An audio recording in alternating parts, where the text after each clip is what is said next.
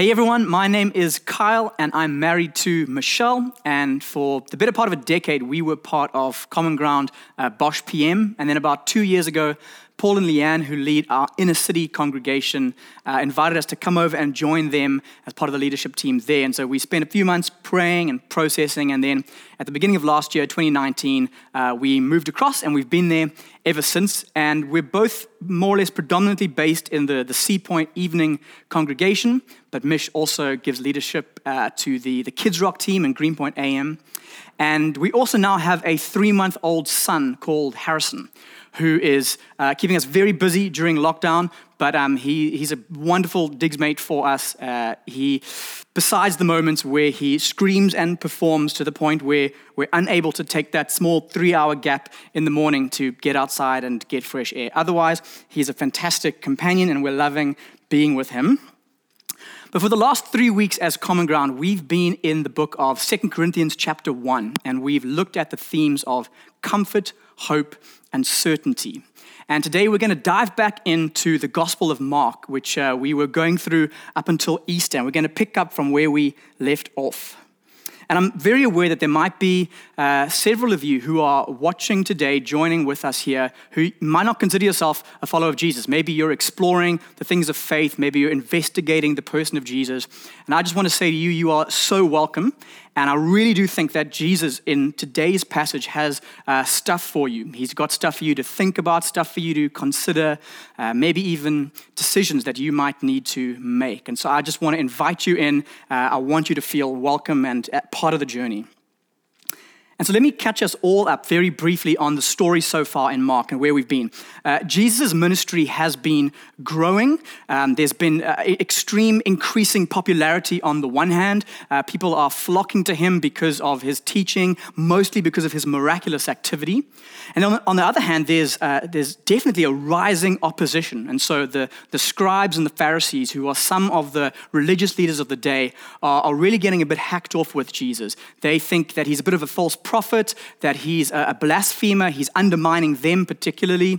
Uh, Jesus is certainly getting in their face and calling them out on their hypocrisy and things like that.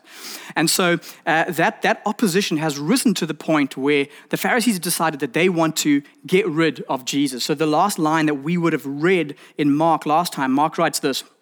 The Pharisees went out and immediately held counsel with the Herodians against him, how to destroy him. And what I find fascinating is these are the people who were so committed to the rules that they got so hacked off with Jesus that he was um, crushing some grains of wheat in his hand on the Sabbath. And these same people are now about to dramatically break the rules in order to kill Jesus because they, they don't like him. And what's going to happen now over the next few uh, chapters of Mark is Mark's going to draw on all these themes and try and pull them together and paint for us a sort of portrait of all the responses that are happening towards Jesus at this time. And today we're just going to look at the first two scenes uh, from Mark chapter 3, verses 7 to 19. And it's two back to back stories that we're going to break up under three headings. we're going to look at it under the, the, the crowds around Jesus, the call from Jesus, and the close community of Jesus. So let's dive right in. The crowds around Jesus. Verse 7. Jesus withdrew with his disciples to the sea, and a great crowd followed from Galilee and Judea and Jerusalem and Idumea, and from beyond the Jordan and from around Tyre and Sidon. And when the great crowd heard all that he was doing, they came to him and he told his disciples to have a boat ready for him because of the crowd, lest they crush him, for he had, he had healed many, so that now all who had diseases pressed in around him to touch him. And whenever the unclean spirits saw him, they fell down before him and cried out, You are the Son of God. And he strictly ordered them not to make him known. So, crowds. Crowds right now might not be something that many of us are familiar with because of coronavirus. I'm sure many of us have probably forgotten the experience of, of being in a crowd, but we need to get into the story here as Mark would have us. And so I want us to get into the shoes of Mark's audience and, and just get the feeling of what a crowd was like. And so what I want you to do here is, is to picture Jesus like a, a pop star on tour Okay, so imagine the, the crowds and the fans of the Beatles or Michael Jackson or Justin Bieber or Billie Eilish. I know we've got a, a very diverse audience. And so pick your sort of generational icon now and just picture the crowds going crazy. Okay, there was pandemonium, there was a buzz, there was hysteria.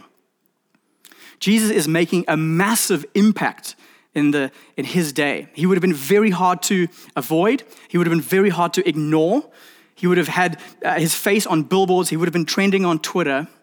And, and, and his reach is actually is huge. Okay, the towns that are mentioned here in the passage are, are from the far uh, northwest, they're from the east beyond the Jordan, and they're from the very, very deep south. So Jesus is drawing a crowd of, of Jews from all these areas, and also possibly drawing a crowd of Gentiles from Tyre and Sidon, and these guys wouldn't even have believed in the God of Israel. And yet they've, they've come to hear Jesus and see Jesus. And so the crowds are flocking. And they're primarily flocking for the miracles of Jesus, not so much for, for his message. Okay, so it's the healings, it's the exorcisms, it's these types of things, the things that he was doing, Mark says, that have drawn the attention to, of the crowd, not so much the things he was saying. And we've already seen this happening back in, in Mark chapter 1. You might remember that uh, the crowds there were, were coming to Jesus and he was casting out demons and healing people. And he, he went to get away from the crowds. He withdrew by himself. And his disciples eventually come to him and they say to him, Hey, Jesus, everyone is still looking for you. And Jesus responds and he just says to them, Let us go on to the next towns that I might preach also there, because that is why I came out. And what was the message that, that Jesus was preaching? Well, Mark told us in chapter 1 the message was this repent and believe the good news. That was the message of Jesus. And you see, Jesus' audience in that, in that day, they would have understood and they would have believed that all people are sinners. And what that means is that all people have, have turned away from God. We've walked away from God. We've done our own thing. We've gone our own way. And that's created a, a rift in our relationship with God. And repent means to, to change your mind, to do an about turn, to do a 180 away from um, your life rejecting God and your worldview, and to turn completely around and now face Jesus and see Jesus as the, the King of the world, to see Jesus as the person who can deal with your sin and remove your sin and restore your relationship to God. And that's the message Jesus was preaching. But at this point now in the story, this massive crowd is, is pushing in around him and um, they're trying to touch him. They're trying to get healed from, from various diseases. And, and Jesus is basically on the verge of getting crushed, crushed. And so he's got his disciples to have a boat ready on standby just in case the crowd almost stampede him and they, they'll be able to get away onto the lake and escape. It's a very, very precarious situation. It's, it's actually very dangerous. And how often today do, do people still come to Jesus primarily because of what they can, they can get from him for themselves? And it, it's often physical things. And even us as, as Christ followers, often from, from time to time, can, can treat Jesus in the, in the same way that the crowds treat him here.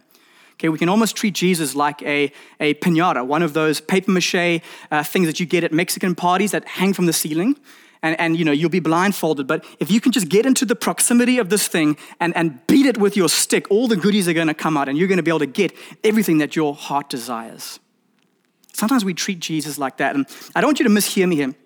Jesus is, is a very generous person. He's an outgiving person. He's a giving person. And certainly we can go to jesus. We can ask him for things almost as often as we want. So i'm not saying that at all. But what, what i think is crazy to me in this story is that in the previous story, the religious leaders had gathered to plot to kill Jesus. But in this story, the, the, crowds nearly do kill Jesus in a stampede as they try to take things from, from him, as they try to uh, get the blessings of the kingdom from him. It's very, very interesting. They, they had so much more regard for themselves and their needs than they did for the, the person of Jesus and the, the safety of Jesus. They wanted the blessings of the kingdom, but they, they didn't want the king himself they didn't want his message either. And so, for those of us who do consider ourselves Christ followers here today, I want to ask us just to maybe sometime do a bit of a self audit and ask ourselves this very simple question Do we love Jesus? Do we love Jesus? Very, very simple question. Because maybe some of us have have forgotten our first love. And more often than not, we act like the crowds here. We just come to Jesus to get things from him at the neglect of him himself and the things he might be saying to us. Lastly, here in the crowd, we find out that there are also demons in the crowd. So these are individuals who've been possessed by evil spirits. And I want to say we still believe that demons exist today. We still believe that demons are active today. And what you'll see here in Mark is that he, he distinguishes quite clearly between um, sickness and demonic possession. He doesn't confuse the two. And, and it's, it's good for us to recognize this because sometimes something might simply be a sickness or an illness but on the other hand, sometimes there actually might be something um, more spiritual and more demonic going on. And we don't want to be the people, especially in our modern sort of secular age, that simply dismiss the demonic and dismiss the supernatural. But obviously, on the other extreme, we don't want to be people who, who uh, think that every time someone's sick, oh, it must be direct demon activity. No, we want to get the balance right, like Mark does here. But what I want to draw our attention to here, and what's very interesting to note, is that the first people to identify Jesus correctly in the Gospel of Mark as the Son of God are the demons. It's the demons. Okay, the fringe crowd at this point doesn't know his true identity. Uh, the disciples at this point, his closest, his close followers, they don't know his true identity. The first half of the Gospel of Mark is the disciples gradually figuring out who Jesus is and having it revealed to them. But the demons here, they just they fall down in a posture of submission and they say, "You are the Son of God." And immediately, what, what Jesus does is he just shuts them up. He tells them to be quiet. There's a whole bunch of reasons that Jesus does this, but here's a few. Um, he does it because he doesn't want word of, of this knowledge to spread, because that's just going to make the crowds grow more. It's going to make the opposition grow more. And it's actually going to get in the way of Jesus being able to go about getting on with his mission right now. And secondly, Jesus doesn't want to actually draw attention too much uh, to the demons and sort of give them uh, a legitimacy in this moment. And, and they're probably in many ways trying to challenge Jesus. And so he just doesn't want to do that. But we see here again that the interesting fact that you can, you can know exactly who Jesus is. And you can know all there is to know about Jesus. But that doesn't mean that you love him, and that doesn't mean that you worship him. And there's a massive difference between that. And so I want to just ask us that question again is do we love Jesus? Do we love Jesus? Before we move on, I do want to just take a gap to uh, speak directly to any of you who at this point wouldn't consider yourself Christ followers. And maybe you feel right now that maybe you're just on the outside and you can see the crowd and you can see the buzz around Jesus. And there is a buzz around Jesus. There's a massive buzz in history around Jesus. More books have been written about him, more songs have been sung to him than anyone else in history. There's definitely, definitely a big buzz. And I'd love to just graciously, humbly ask you this question Are you really able to ignore him or avoid him? Are you really able to do that? And I want to invite you right now today, as you listen to this message, to maybe just take a step into the crowd. Take a step into the crowd and, and, get a bit of proximity and, and maybe just see a little bit about who Jesus is. Maybe hear a little bit about what Jesus might be saying to you today. That's the invitation to you as we carry on. So, back to the story. The crowds have multiplied, they're, they're getting out of hand, there's, there's too many people, there's too many needs. Um, Jesus is wanting to reach an entire nation. And so he needs to multiply the mission, he needs to multiply the movement. And that's exactly what he, he does next here. As we look at now the call from Jesus, the call from Jesus. so, verse 13 He went up onto the mountain and called to him those whom he desired and they came to him. And he appointed 12, whom he also named apostles, so that they might be with him and he might send them out to preach and have authority to cast out demons. So, out of a larger group of followers now, Jesus handpicks 12. And he, he calls them for, for two main purposes, okay? The, the first is that they might be with him. That's what Mark tells us, that they might be with him. And this speaks of relationship, okay? It speaks of intimacy and companionship. Jesus is not some sort of far off guru, okay? They were friends. Jesus enjoyed their company. Jesus today still enjoys people's company. And what this reminds me of is a passage in Acts chapter 4. Um, and it says, when the authorities saw the boldness of Peter and John, so that's two of these 12 that were called, and they perceived that they were uneducated, common men. They were astonished, and they recognized that they had been with Jesus. There's the language. So the intimacy and their companionship with Jesus, that provided the basis for their proclamation, it provided the basis for their power. And, and you and I simply can't escape this. Okay, we cannot bypass this. This is literally the foundation of what it means to be a Christian, to be in relationship with Jesus. We need to be with Jesus. We need to spend time with Him. That's how we deal with everything that comes uh, against us in the world. Friends, this is how we're going to deal with everything that is, is coming against us now in this season. And it's how we're going to be able to tell people about Jesus out of our friendship and relationship with Him. Now, on the other side of Jesus' death and resurrection, we, we enter a relationship in, with, with Jesus by, by doing exactly what he said, exactly what he proclaimed, by repentance and faith in him, by repenting and believing the good news. Okay, and what that looks like is acknowledging the fact that, that we are sinners, that we've gone our own way, that we've, that we've ignored and rejected God in, in either conscious or unconscious rebellion but that Jesus has come, that Jesus came in love. Jesus came and he went to the cross. And on the cross, he paid the penalty that, that we needed to pay. He paid the debt that we couldn't pay. And now, the debt that he's paid, that can actually be credited to our account in a sense by, by us placing our faith and our trust in Jesus. By trusting in Him as Savior and Lord, He removes our sin, He wipes our slate clean. We can be declared not guilty, and relationship with God can be restored. So that's how we enter relationship with Him and start following Him. So, relationship is one thing. It's the one reason that Jesus called them to himself. But this also speaks of training. Okay, the, the 12 learned uh, in, the, in the intimate companionship with God um, all the tricks of the trade, in a sense. Okay, and we see here that Jesus, he trains the called he doesn't call those who are already trained. And we'll, we'll soon learn when we look at the, the list of people that Jesus chose. He didn't pick the already trained or the already qualified. He didn't draw his 12 from the sort of equivalent of the local seminary at the time. No, it says that he chose those whom he desired. And by being with him, he would train them on the job. Okay, so his character was going to rub off on them as they became more like him. He was going to teach them and train them exactly to do the things that he was doing. And I think it's a very cool reminder for, for all of us right now to remember that as we're multiplying the mission, as we are um, planting churches and multiplying ministries and uh, multiplying and planting home groups, uh, we don't need to be people who are, who are looking for those who are super qualified or, or super trained. No, we just need to look for the people that God is calling. Okay? And then bring them in and train them and equip them on the way. That's exactly how Jesus operates. So he called them that they might be with him, and then also that, that he might send them out on mission. That, he might be, that they might be with him, and that he might send them out on mission. And the word apostle means sent one. That's literally what the Greek word means. And the apostles here, uh, these 12 in the first century, they, they, they are unique in a sense. They are what, what we call the capital A apostles. Okay, these guys wrote scripture, uh, these guys were the foundation of the church, unrepeatable kind of stuff. But at the same time, every single Christ follower is a sent one.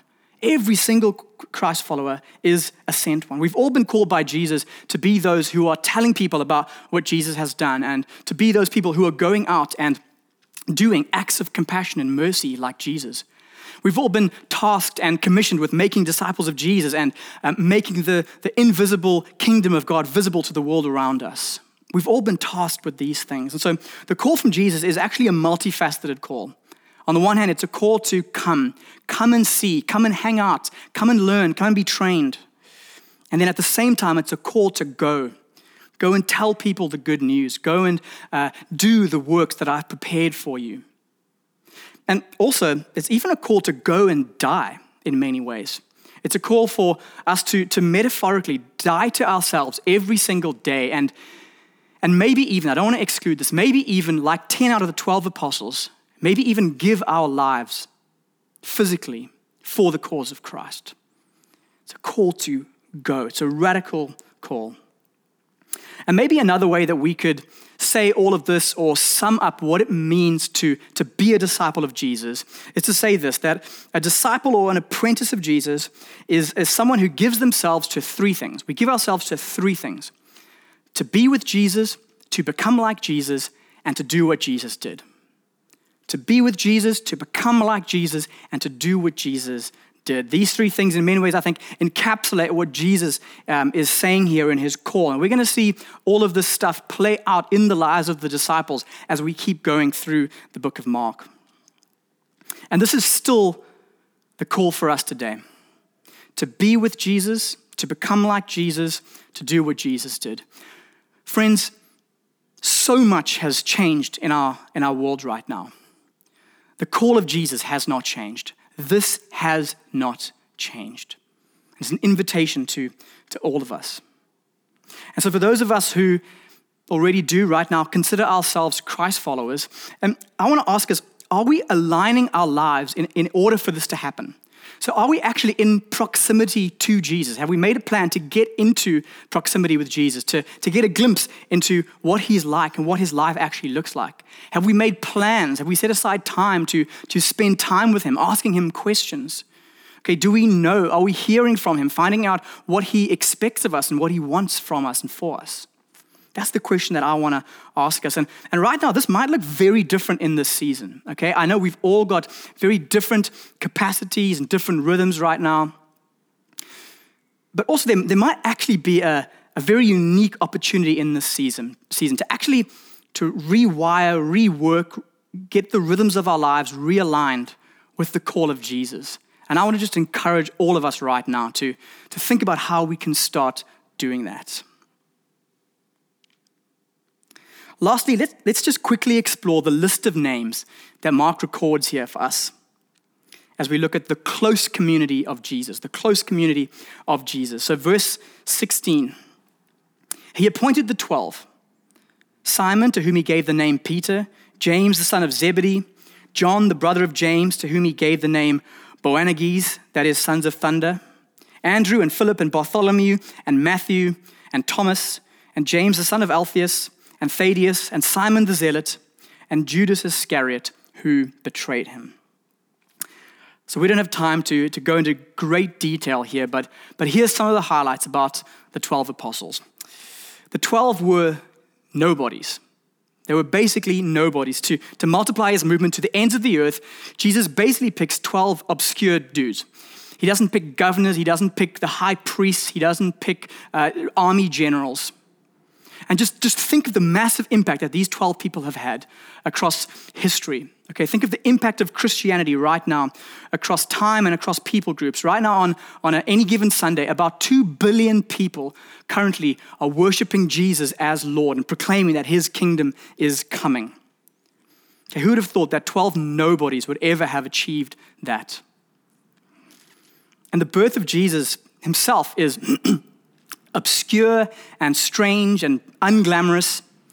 And here in the story, we've got on this mountainside a, a ragtag bunch of people called by this carpenter in a, in a backwater province of a small nation in the Middle East. And yet it works because it's God's plan. And so, firstly, these guys were, these guys were nobodies. Secondly, they were an extremely diverse group. Okay, these guys were radically different, different from each other. There were people on this team with, with extremely opposing backgrounds that were bound to clash. And so here's an example. You've got Matthew, okay, who was a tax collector who joined Jesus in the last chapter. And this guy was working with the Romans, who were the, the occupying force in Jerusalem at this point. He was working uh, with them and for them. He was taxing his own Jewish people, and then he was taking a cut of those taxes for himself. So that's Matthew. On the same team, you have Simon the Zealot. This guy is a, a, radically political, religious Jewish nationalist who absolutely hates the Roman occupation, most likely involved in violent attempts to overthrow them. Okay, what you might be picking up here is that there was probably some hint of relational strain on this team in the early days. I, I don't think uh, team chemistry was, was very high up on Jesus' agenda here.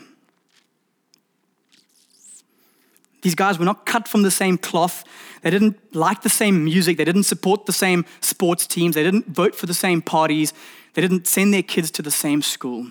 They were vastly, vastly different. And I think we too need to be careful to simply not gather together um, people who just gel or people who just get on or have the same hobbies.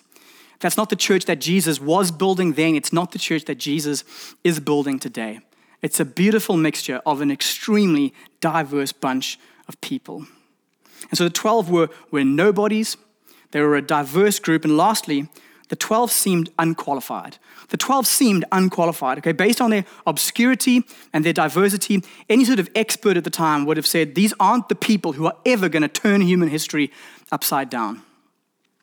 And uh, allow me to land by reading to you what, what I think is a rather humorous uh, and fictional letter from the Jordan Management Consultants. The Jordan Management Consultants to Jesus, son of Joseph. Dear Sir, Thank you for submitting the resumes of the 12 men that you have picked for managerial positions in your new organization. All of them have now taken our battery of tests, and we have not only run the results through our computer, but also arranged personal interviews for each of them with our psychologist and vocational aptitude consultant. It is the staff opinion that most of your nominees are lacking in background, education, and vocational aptitude for the type of undertaking you are about to embark on. Simon Peter is emotionally unstable and given to fits of temper.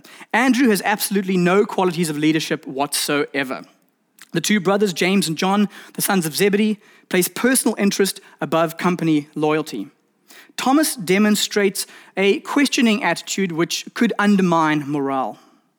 We feel that it is our duty to tell you that Matthew has actually been blacklisted by the Greater Jerusalem Better Bureau Association. James, the son of Alphaeus, and Thaddeus definitely have radical leanings, and, and they have both registered a high score on the manic depressive scale. One of the candidates, however, shows great potential. He's a man of ability, of resourcefulness. He, he meets people well. He's got a keen business mind. He's got contacts in high places. He's highly motivated. He's ambitious. He's responsible. And so we therefore recommend Judas Iscariot as your controller and right hand man. All of the other profiles are self explanatory. So we wish you every success in your new venture. Sincerely, Jordan Management Consultants. Friends, Judas is, is at the bottom of the list there. So close in proximity to Jesus, so qualified in, in many ways, and yet he's, he's completely lost. He doesn't love Jesus at all. And at the top of the list, we've got Simon. And he's a beautiful reminder that someone who was a commoner, someone who was uneducated, who was hot headed, who was always putting his foot in his mouth, Simon is, is renamed by Jesus as Peter, the rock on which Christ would build his church. It's a beautiful, beautiful reminder to all of us.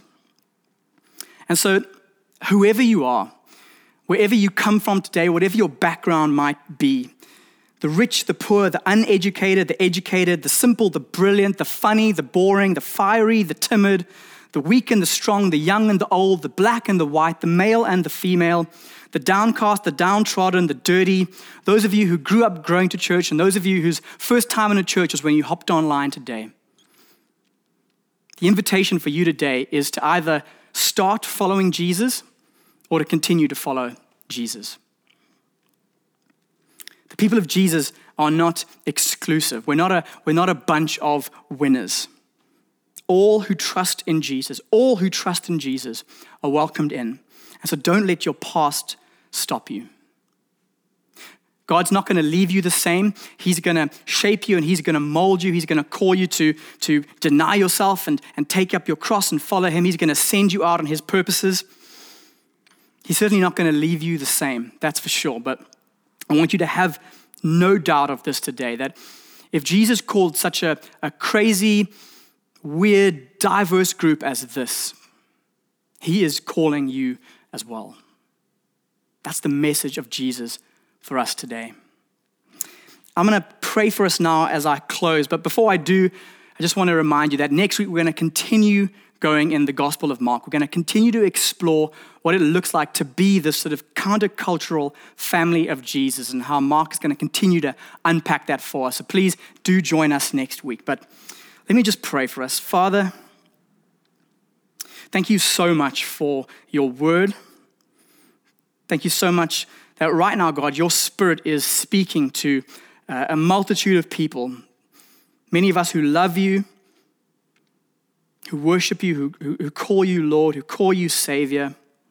God, I pray that you would just help us in this time to, to audit our lives, to, to, to ask ourselves the questions of do we love you? Do we love you like we used to? Do we love you like we shouldn't? And are we aligning our lives around these things of, of being with you and, and becoming like you and, and doing what you did? God, remind us right now, those of us who maybe sometimes, uh, whatever, don't feel like they're qualified, right now recognize that no one's qualified. It's Jesus that qualifies every single human being. And God, I pray for anyone right now who's been listening to this who, when they clicked play earlier, did not consider themselves a Christ follower, but as they've heard the message of Jesus, they've heard the call from Jesus, and right now they feel like they need to respond in, in, in faith and repentance to you. God, I pray right now that you would hear them as they do that. And I want to invite you, if that is you, do that right now repent and turn to Jesus and trust in Him for the first time and begin this new journey of, of being with Him and becoming like Him and doing what He did. Jesus, we, we thank you for your word and we, we thank you for today. Amen.